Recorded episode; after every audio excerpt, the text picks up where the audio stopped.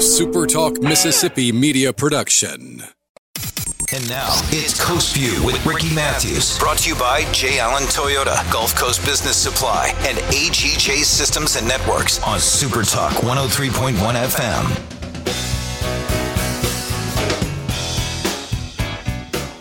Welcome to Coast View, the show that celebrates the men and women who are making coastal Mississippi such an amazing place to live, work, and play. Hey, I want to. I have a great special guest today. We'll get to our special guest here in just a second. And as I promised yesterday, I want to share another lesson that we get from our Coast View guests.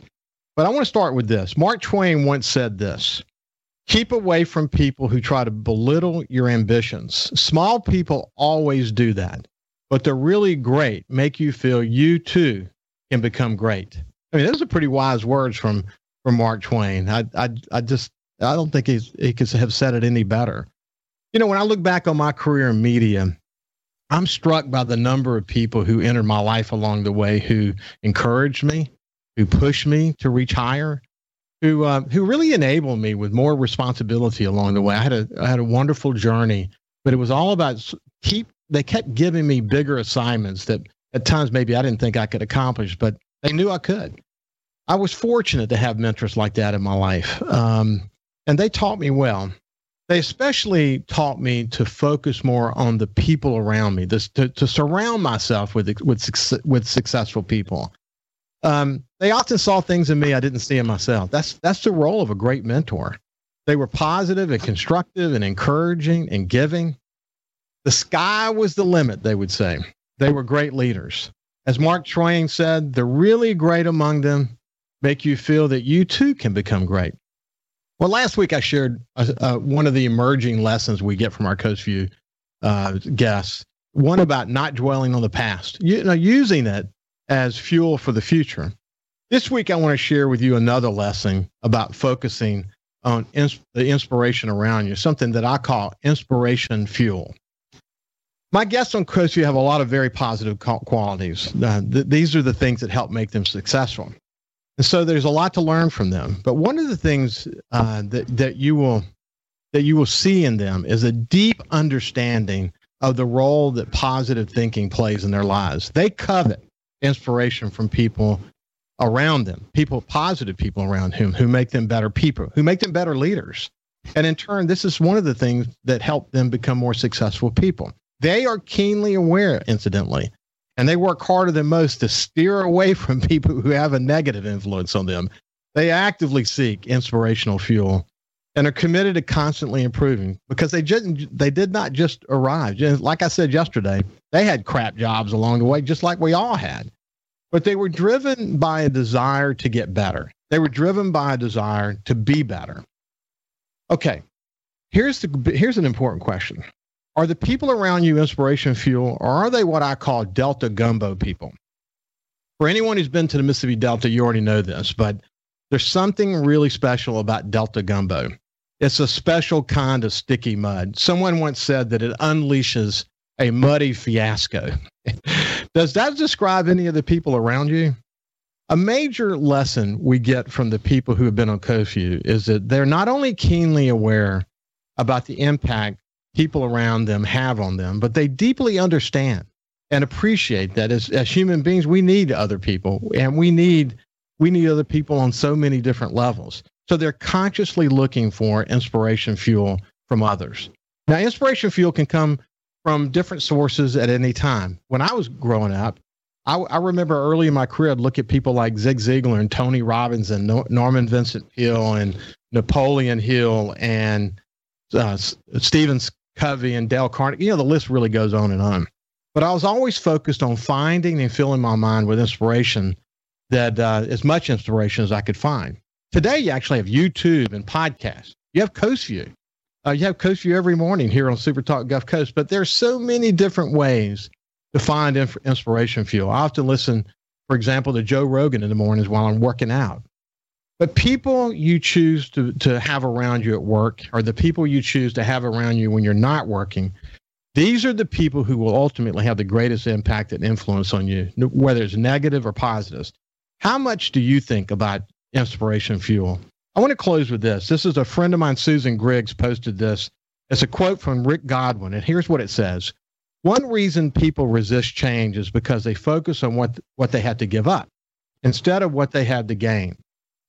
What do you have to gain from focusing more on surrounding yourself with positive people or by focusing more on inspiration fuel? As we have learned well from my guests on Coast View, the sky really is the limit. And um, I really appreciate them kind of sharing those lessons with us. So now on to our special guest today. He's definitely inspiration fuel. You're about to you're about to see why. He believes more than anyone I know that the sky is the limit for Mississippi. He's actually an economic developer. He's the CEO of the Golden Triangle Development Link. That's the regional development organization for Mississippi's Golden Triangle, which is Starkville, West Point, and Columbus, Mississippi. He served in that capacity since 2003, but but here's one of his many important philosophies in life. Live every day like your ass is on fire. Without any further ado, let me bring on my special guest, Joe Max Higgins. Hey Joe Max, how you doing, buddy? I'm good. For the radio audience, he's literally holding up a sticker that says "Live every second as if your ass is on fire." You really believe that, don't you, buddy? Yeah, yeah. Because if you don't, uh, the world will leave you pretty quick. As things are moving pretty fast. Hey, man, you heard my comment about Delta Gumbo people. You know about Delta Gumbo, don't you? Oh yeah, yeah. Oh yeah. It's a, it's a special kind of mess, isn't it? Oh yeah, we've we've got our version here in the Golden Triangle, and a guy that used to work for me said uh, he talked about the, the the mud out there, and he said, uh, "You know what they say?" And I said, "No, Charlie, what do they say?" And he said, "You stick with it, and it'll stick with you." well, look, I've seen it take down million dollar tractors, and uh, and if you let it build up on tires, it will literally break an axle. And uh, I think that's a sort of a good comparison to negative people in your lives and how they can bring you down. You don't tolerate negative people, do you? No, we we uh, we try to stay focused. You know, we've you know we've got uh, the play like a champion today uh, uh, uh placards up in the office. Uh, my my license plate on my vehicle says two EQ LAST. second equals last. kind of a take on the Ricky Bobby. If you ain't first, you're last. Yeah. And, uh, every deal we lose, we set that we spend more time on deals we lose and why why we lost them than probably we do on deals that we win and how we won them. Well, I love the uh, I love the sixty minute piece on you because it it it, so I think it captured sort of the essence of you. Like like you're you're, you're like this head coach and you your your focus is on creating a culture of winning. We're going to come back to that in a second, but I want to begin with the end in mind. So I want to show you uh, one of the pictures, actually two pictures. We'll start. We'll show. Go ahead and show the first one, Kyle. Now, this is a picture they showed. Oh, that's that. Show the other one, Kyle. First, let's show the other one first. Um, this, this, I thought I like this broader view because what, what we're showing for our radio audience is a picture of uh, I think that's four or five uh, ATVs running across a, an open field essentially, and it's filled with representatives, economic development representatives, and executives from um, a Japanese manufacturer, which we'll talk about here in just a second. And go back to the first one you showed. I love this picture because one of the ATVs is being driven by Governor uh, Bryant.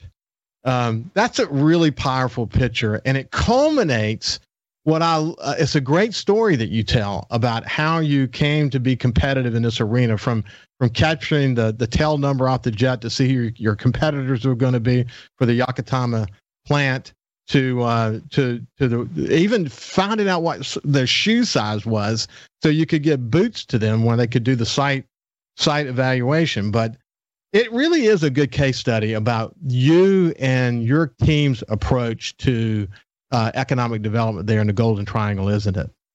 Yeah, and and and you, you referenced case study. Uh, uh, probably for the viewers to know, last week uh, we did it. We Harvard Business School has about three case studies on us that they teach in, in class. And last week, uh, Macaulay Whitaker and I uh, did it remotely this year. Every year we go up and teach a class at Harvard Business School, and the Yokohama Project is one of the case studies that they talk about, and, and what we did, and how we did it, and the decisions we made, and then the students critique uh, some of the decisions. And uh, man, I tell you, it's it, it's it's eye opening for me because you know. Um, we got slammed last week over the fact that we spent $27,000 to have a Sikorsky 76 helicopter to fly the chairman around on his last visit. And, you know, they were talking about how many uh, uh, families that could feed and, and all that. And, you know, I, I, I listened to them for a while and then I explained to them that right now we're feeding about 725 families over that $27,000 that got spent. No doubt about it. Hey, you on that 60 minute piece, they said that you actually had more hard edge business savvy than in Harvard MBA. But you know, I didn't know about this case study. I didn't know about the time you spent there. It what a great opportunity to be surrounded by a lot of smart people and to and to learn other possibilities, isn't it? Yeah, we uh, we participate in their uh, uh, Young American Leaders program. We speak at that, and we speak to the uh, uh, to their uh, uh, business school uh, classes. The Young American Leaders, uh, those are about uh, seven or eight cities. I'm talking about like San Antonio and and, and, and bigger places uh, uh, that that Chicago that are in that class, and we we we go and teach, but we learn a lot from those teams. I know you do. Hey, when we come back, we'll finish the thought about Harvard and the case studies, et cetera. I want to tell the, the Yucatama story because it's a terrific story. And then we're going to move back a little bit. I want to talk more about where did you you came from Arkansas? What was it like growing up? Where, what what was your inspiration fuel as you were growing up? But this is Joe Max Higgins, and we'll be back after this break.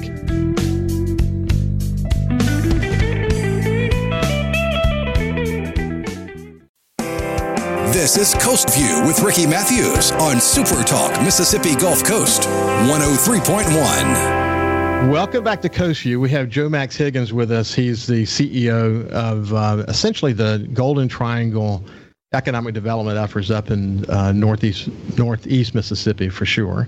Now, look, um, I want to talk about where you came from. We're going to finish the story about the Yucatama story. We're going to talk about Harvard, but before we do that, I want to read this again, and I want you to tell me what this means to you. It was that quote I read at the beginning of the of the segment from Rick Godwin, and it said this. One reason people resist change is because they focus on what they have to give up instead of what they have to gain. You know that well, don't you? Yeah, yeah, and and and you know, in a lot of cases, Ricky, it's it's it's, it's what they don't see what they have to gain. They just don't. Uh, uh, when I came to Mississippi, it was kind of like, well, this is the way it is, and I said, well, it doesn't have to be that way. Um, you know, I tell people around the state, I said, you know, everybody knows about Starkville because Mississippi State's there, but I said, you know, what was your thoughts of Columbus? And and nobody ever really thought of Columbus as being a, you know, on the map for job creation and leading the way or any of that. And I said, you know, I, when I, I tell people when I got here, they they had railroads, they had the waterway, they had big land, they had Mississippi State University uh, uh, uh, right down the road. They had everything that if God could give it to you or man could build it, you were in about better shape than anywhere else I had ever been. But when I got here, I found out that there was a losing mentality. Uh, they couldn't see themselves winning. You know, Zig Ziglar always used to talk about him a while ago. He used to always say, "You got to see yourself there." They couldn't yeah. see themselves there.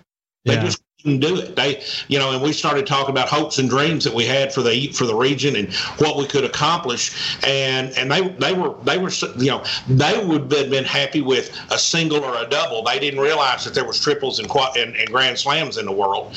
And uh, you know, I will tell you this. And in a short period of time, they went from no expectation uh, to a sense of entitlement. So they figured it out pretty quick. Uh, so now they're now they're what you going to do next? What's next? What's next? You haven't done anything in a while, well, you know. So so uh, the the the pressure's gone up with those uh, expectations going up. Well, we we all know from you know success is the this is the way it is. You're only as good as your last performance, and yep. you can never you can never stop grinding to to get to find the new level of success. But one of the one of the things that was interesting about your story is that there there was a mindset there, and it was it was a well earned mindset because so much bad economic news had occurred, and there really had never been sort of this um, uh, this figure like you and in your team to come along and begin to align. You, in your case, I think you had three different counties that you're having to do business in. You got boards of directors, excuse me, boards of supervisors, and all these local municipalities. They had lowered the bar for so many years, and, and for you to suddenly come in there and say, "I'm going to raise the bar," it was not an easy conversation, was it?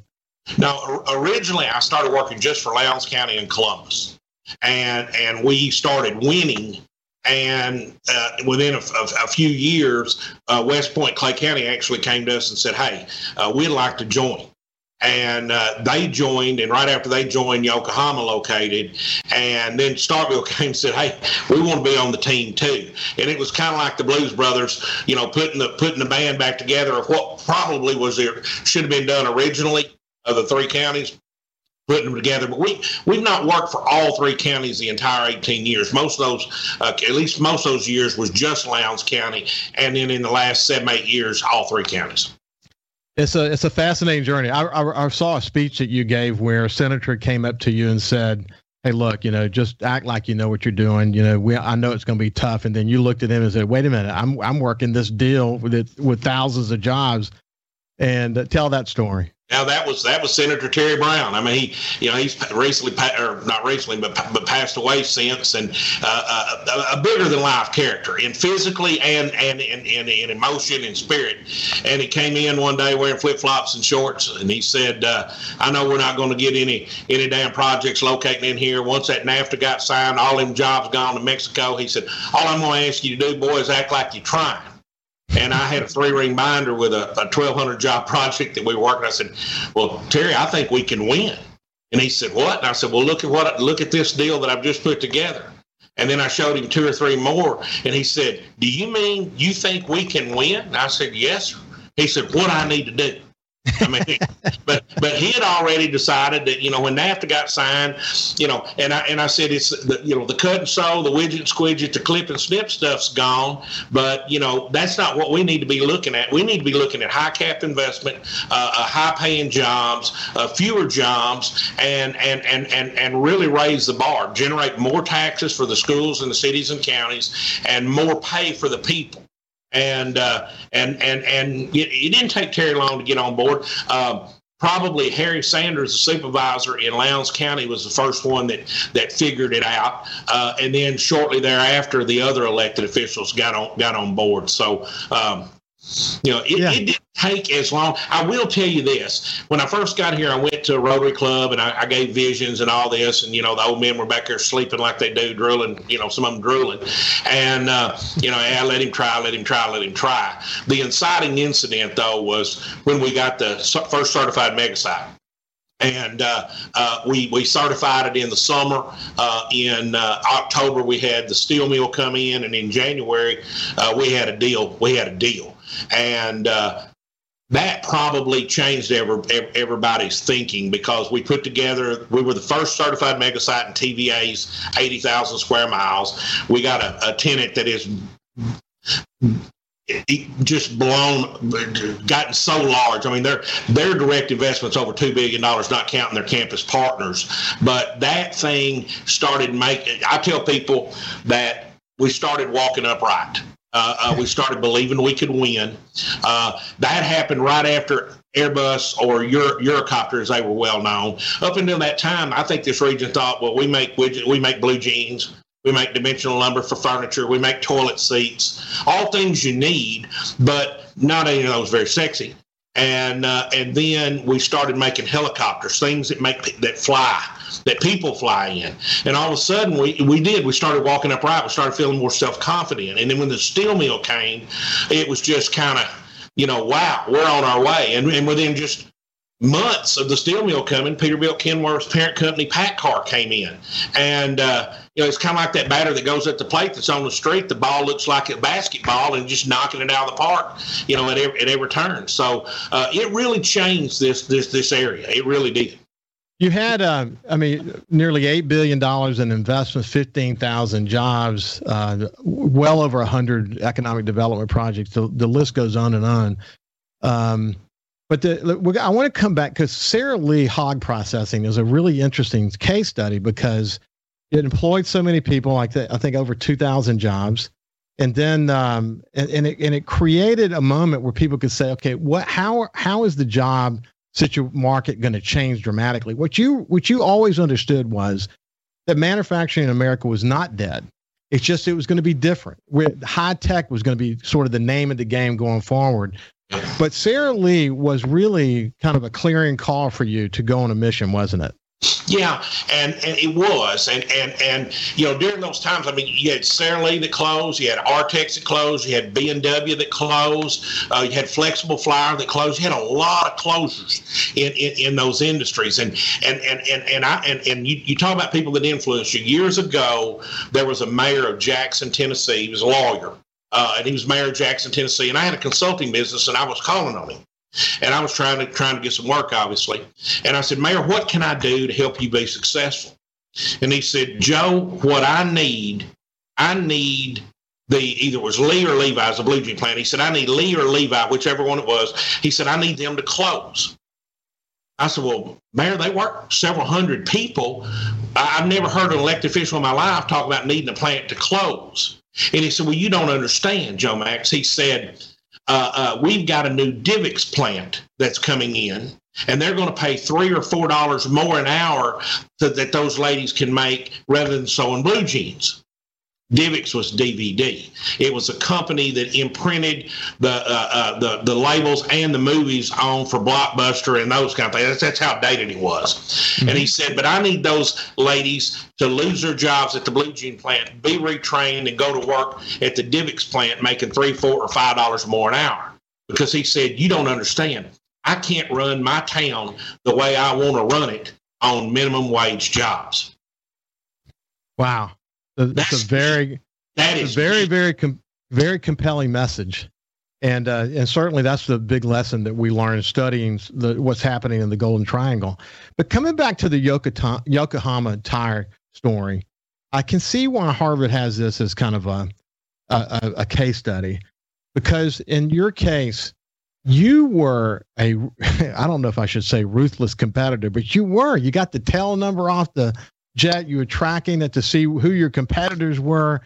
You you studied. I think in the story from 60 Minutes, you actually rode your motorcycle over to Arkansas. You discovered that you needed to build a substation, electric substation, so you could drive the price of power down.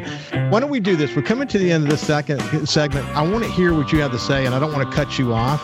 But why don't we do this? We'll come back and you can tell why this was a kind of a significant story. And it tells a lot about you as a competitor and, and the fact that you're not taking any plays off the table and why that's important. But this is Joe Max Higgins. He's the CEO of the Golden Triangle Economic Development Effort, and we'll be back after this break.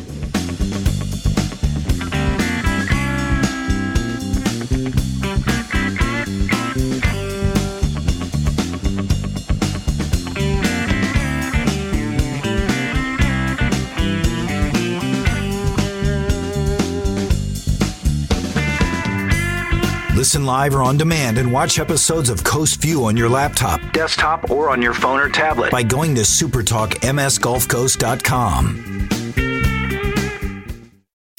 And now it's Coast View with Ricky Matthews, brought to you by J. Allen Toyota, Gulf Coast Business Supply, and AGJ Systems and Networks on Supertalk 103.1 FM.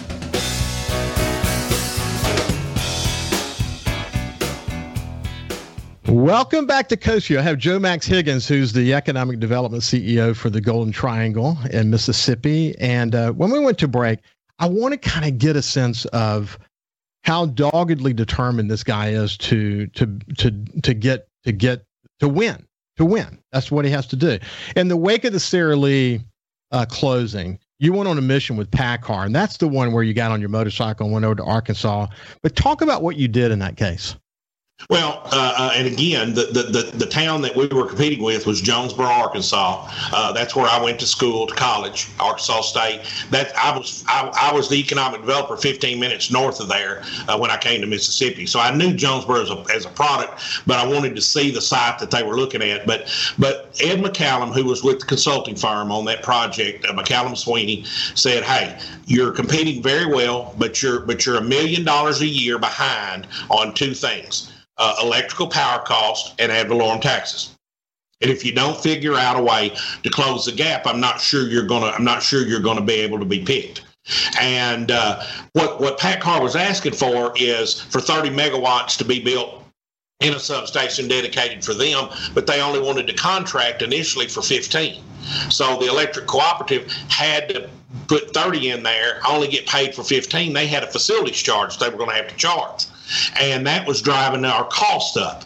So um, I went and looked at, and, and, they were ready to go in Jonesboro. That was the purpose of the trip. The power was there. So I came back and I asked the question to the supervisors and to our lawyers could we, could the county contribute part of the cost of that substation so that the electric co-op didn't have to charge facilities charge?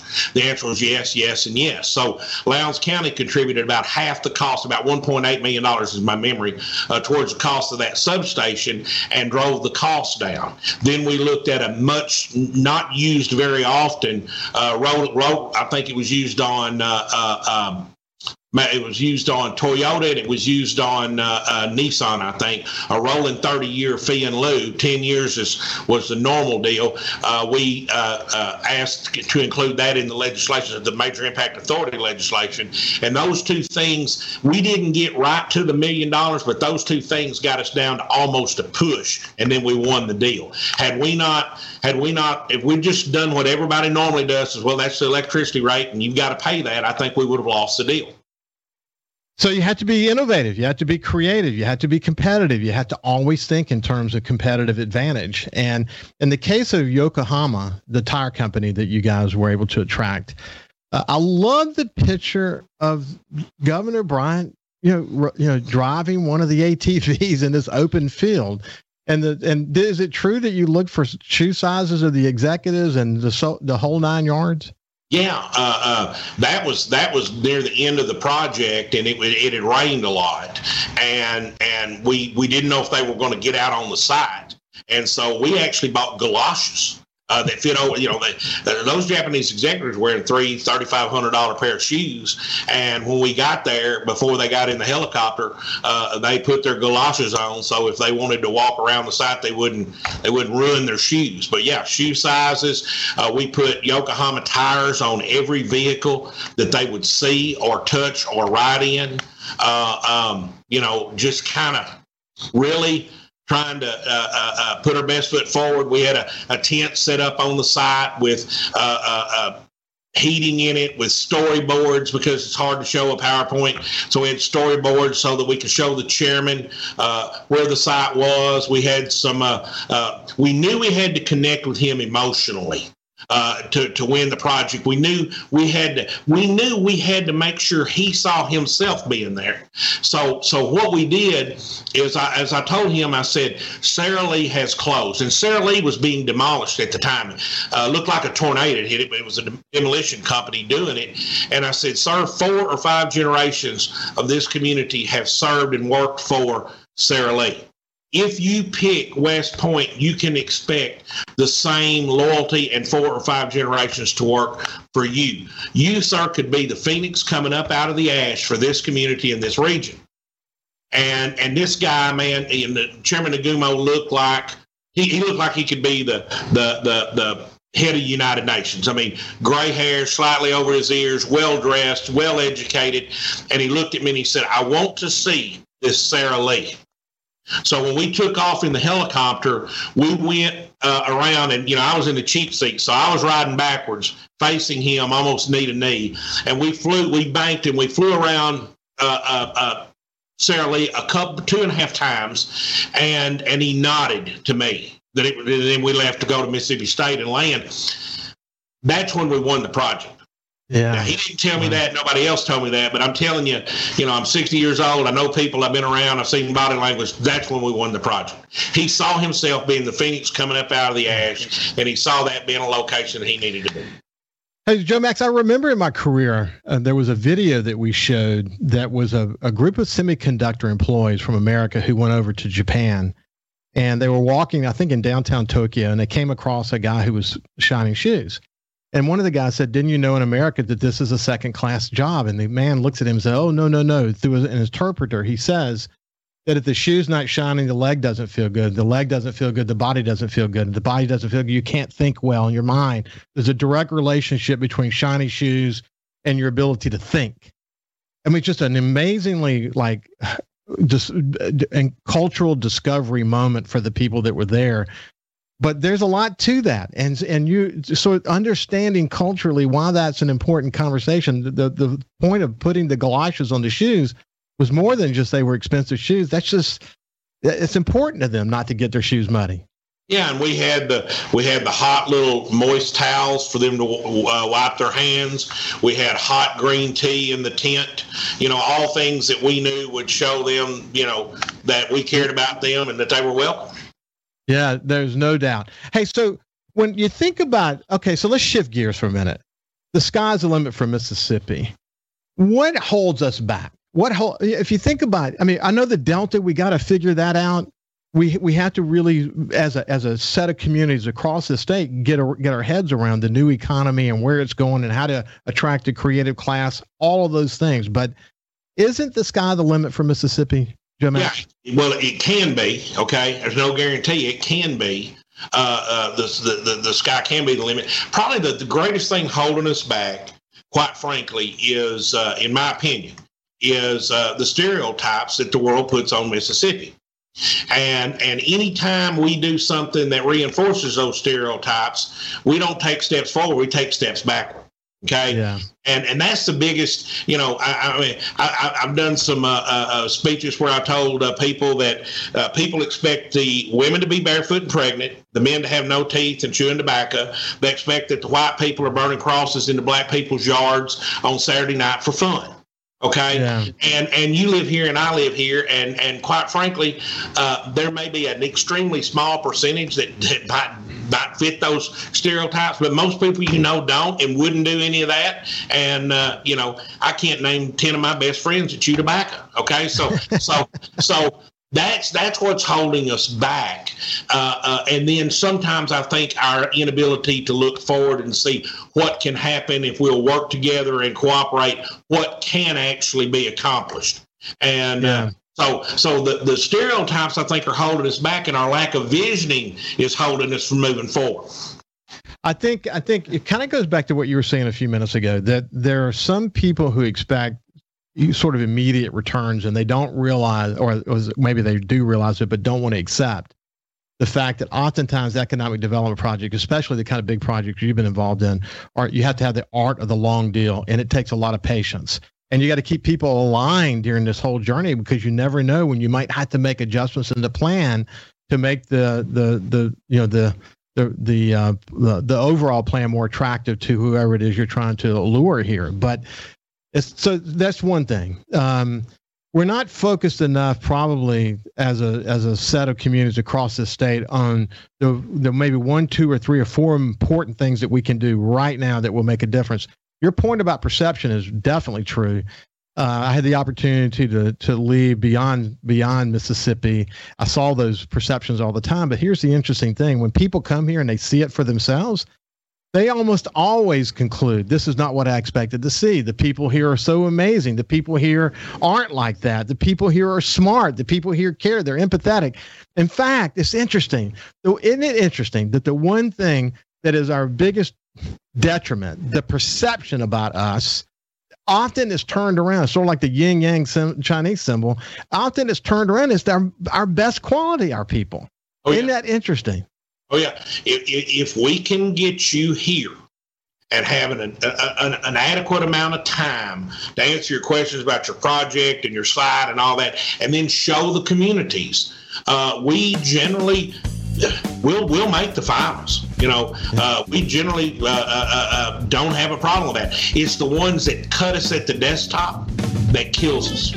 Yeah, there's there's no doubt about that. Hey, we're having a conversation with Joe Max Higgins. He's the CEO of the Golden Triangle uh, Economic Development Effort. He's widely known. He's been written about. He's been on 60 Minutes. He's had a lot of success up there. He has a lot to teach about passion.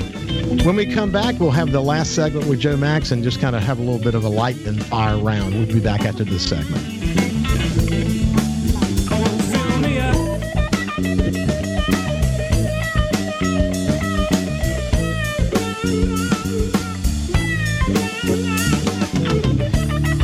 Also listen live to Super Talk Mississippi Gulf Coast 103.1 on your Amazon Alexa devices. Once you've enabled the skill, just say, Alexa, open Super Talk Mississippi Gulf Coast. Talking to the people that help make the coast such a unique place to live. This is Coast View with Ricky Matthews on Super Talk Mississippi Gulf Coast 103.1.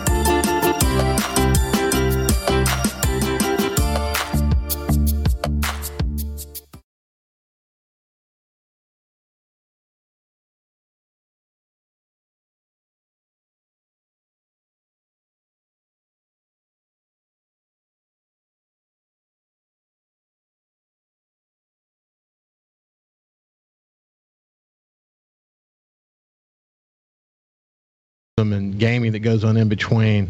Um, this, yeah, what's your view of coastal Mississippi in terms of the role we play to the total state? Well, you know, I gave a speech to the Madison Business League a couple of years ago, and I identified the regions of the state that I think can consistently grow. Okay. Unfortunately, everybody can't consistently grow. It's just not in the cards. Uh, only about six regions that can. Uh, I told them in Madison, and I'll tell you and your and your listeners and viewers that that in my opinion, the uh, uh, the six coast counties. That's the three that are on the water and the three that are north of them. I, I believe if you could ever put together a regional concept and, and and and market that area together, all the attributes, all the good things, all the fun stuff uh, uh together probably that's the that that would probably be the biggest economic development force that Mississippi would have in its arsenal. More than more than the Jackson metro area, um, more than us. Uh, more than Tupelo, Oxford, or more than even the outskirts of Memphis in, in, in Marshall and DeSoto counties. Um, I really, really, really, truly believe that uh, because I think some of the good sites are probably in the three northern counties. Uh, I think the people that would work in the facilities probably live in the three southern counties and and beyond. Uh, but I'm, you know, I'm on record of saying that I think that that that's probably the area that could could could win the biggest, the most consistently in our state if a, cons- a, a, a concentrated effort and a plan were put in place. You're doing yeah. you're doing well right now, but but I think there's there's there's still exponentially more upside. Yeah, I agree that, that maybe a regional effort would be uh, a lot more collaboration around the big players might be something that could benefit us. But you you really focused on um, making your place a better place. You talk about that all the time. You expect that of your people. And why does that drive you so hard? Well, I mean, look, uh, there's I, I, go all over the country speaking. I mean, California, uh, Delaware, Pennsylvania, uh, Chicago, all over. And I and I tell everybody, I said, you know, at the end of the day, nobody in the world really ever cares about your place if you don't care about your place, nobody else is really going to care about it. And if you're going to live somewhere, if you're going to work somewhere, if you're going to raise a family somewhere, you, you, you, owe, you owe it to yourself to make it be the best place you can make it be. It might not be perfect, but you know, if you see a piece of trash in the parking lot, pick it up, throw it away. You know, little things. Um, I just, I just, I just think that if you, you know, if you're going to live somewhere, nobody wants to live in a cesspool or a septic tank. Uh, uh, uh, and everybody can't live in in utopia. But man, you know, there you need to be in the middle working towards utopia if you can. well, in Mississippi, to be successful, you have to be a relentless. Um, let me just say, lobbyist. You have to stay incredibly well connected. I, I love in the in the sixty minute piece they said that you could uh, you could you could twist an arm or kill you with kindness. Um, but you know that's kind of true about you, though, and it's important that you bring that those skills to the table, isn't it? Yeah, we, we you know look, we always we always try to do it the easy way. The, hey, let me show you what can happen. Do it. If it doesn't, we're yeah we're not we're not afraid to pull out the baseball bat and and uh, and whack a few heads if we need to. So, how did you coin the phrase um, "live every day like your ass is on fire"? Well, uh, actually, Gordon Flowers, which is an attorney, is, is an attorney. He's one of my past chairmen. Uh, went somewhere. I want to say New Orleans. He was at a conference or something, and he brought me the bumper sticker back, and he said, "I've never seen anything that." He said, I've never seen anything that embodies who I think you are and what makes you tick than this and uh, and and that's how he that's how he is my as my friend and my past chairman uh, uh, as as as he viewed me. And I said you know I told some people I said you ought to put that on your signature. And I said I think I will. So. So you grew up in Arkansas. You've been here for a number of years. But where do, where did your inspiration fuel come from you know, I, I, grew up. My mother was a banker. Uh, my daddy was a salesman, which was also sheriff in our town uh, for for a while, and and my stepfather was mayor of Paragould, where we live. So I was around politics uh, and business and banking my whole life. Uh, you know, I, I, I, played sports in high school. You know, I, I, I, did what I guess normal kids do. I went to Boys State. Uh, so uh, when I got out, I went to Arkansas State and, and I majored in Lambda Chi Alpha. Okay. Uh, and Jonesboro was dry, and I made damn sure that it stayed dry. Everything we could find to drink, we did. And, uh, and I flunked out of school. And my dad said, you know, son, college isn't for everybody. You need to get a job. And I went offshore and started working and uh, decided that wasn't really what I wanted to do. And a couple years went back, went to school, and got on with my career. Well, that's good. And you know, look, we'll visit again because I'm uh, I'm still curious about where your inspirational fire comes from these days. But I think it's probably just the, the sense of competitiveness and this dogged determination you have to improve the sense of place there in your in your golden triangle. But we're out of time for today, Joe Max. It's been a pleasure getting to know you better, and I appreciate you taking the time to join us. Thank you for inviting me. This has been Joe Max Higgins, who's the CEO of the uh, the Golden Triangle Economic Development Area of the Starkville, West Point, Columbus area, and uh, and a, now a good friend to View. We'll have him back on in the future. Talk to you later. Have a great day.